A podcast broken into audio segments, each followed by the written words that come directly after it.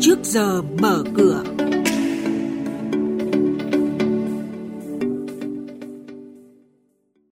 Trong chuyên mục này sáng nay có những thông tin đáng chú ý đó là Nghị định 81 tăng kiểm soát doanh nghiệp phát hành trái phiếu, kịch bản hồi phục mạnh trong nửa cuối năm nay của ngân hàng, thoái vốn tại FPT không mấy hấp dẫn và nhận định thị trường hàng hóa thế giới. Và sau đây, biên tập viên Hà Nho và Xuân Lan sẽ thông tin chi tiết. Vâng thưa quý vị và các bạn,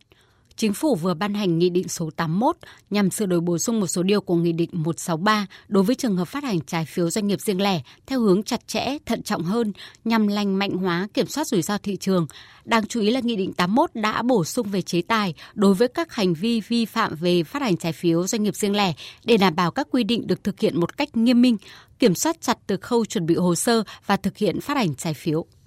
Theo Ngân hàng Nhà nước, tính đến nay các tổ chức tín dụng đã cơ cấu thời hạn trả nợ cho gần 260.000 khách hàng, dư nợ sấp xỉ 180.000 tỷ đồng. Miễn giảm lãi suất cho 421.000 khách hàng, cho vay mới 1,1 triệu tỷ đồng với lãi suất thấp hơn 0,5 đến 2% một năm so với lãi suất thông thường. Đây chính là yếu tố tác động lên lợi nhuận, song các ngân hàng kỳ vọng hoạt động của ngành nửa cuối năm sẽ tích cực hơn và có thể cải thiện lợi nhuận.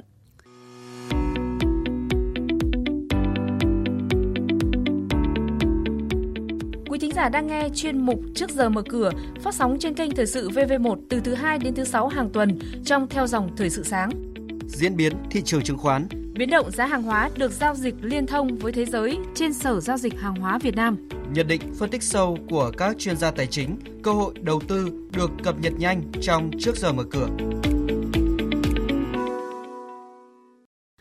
Thưa quý vị, Tổng Công ty Đầu tư và Kinh doanh vốn nhà nước SCAC thông báo về việc sẽ tổ chức đấu giá cả lô hơn 46 triệu cổ phần FPT với giá khởi điểm 49.400 đồng một cổ phần, tức là cao hơn gần 5% so với thị giá FPT đang giao dịch, nhưng không tác động đáng kể tới diễn biến giao dịch của cổ phiếu này. Còn đối với các nhà đầu tư, tỷ lệ thoái vốn lần này được đánh giá là không hấp dẫn các nhà đầu tư. Thưa quý vị và các bạn, tiếp theo sẽ là thông tin từ Sở Giao dịch Hàng hóa Việt Nam với các thông tin và diễn biến mới nhất trên thị trường hàng hóa thế giới đang được các nhà đầu tư giao dịch hợp pháp tại Việt Nam. Chuyên gia phân tích thị trường hôm nay là ông Nguyễn Văn Thắng, thành viên kinh doanh hữu nghị.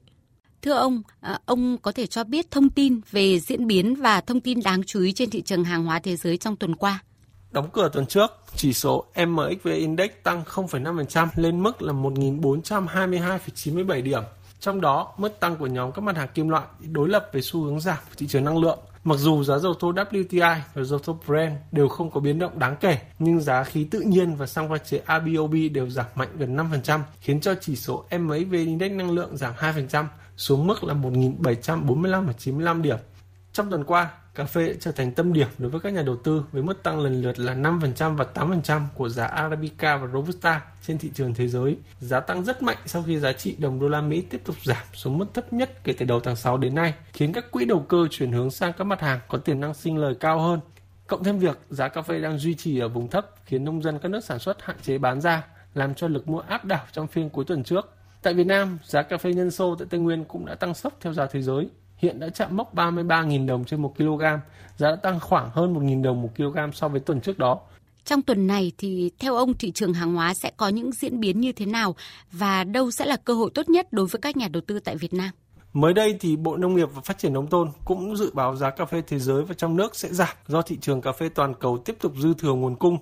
Đối với nhóm các mặt hàng nông sản, biến động thất thường của giá lúa mì có thể sẽ kết thúc và thị trường sẽ trở nên ổn định với các khoản giao dịch hẹp hơn trong vài ngày tới. Riêng dầu đậu tương có thể sẽ vẫn giao dịch rất sôi động khi tình trạng thiếu hụt nguồn cung tại Nam Mỹ và lũ lụt ở châu Á sẽ vẫn là thông tin hỗ trợ giá các loại dầu thực vật đi lên trong tuần này. Vâng, xin cảm ơn ông.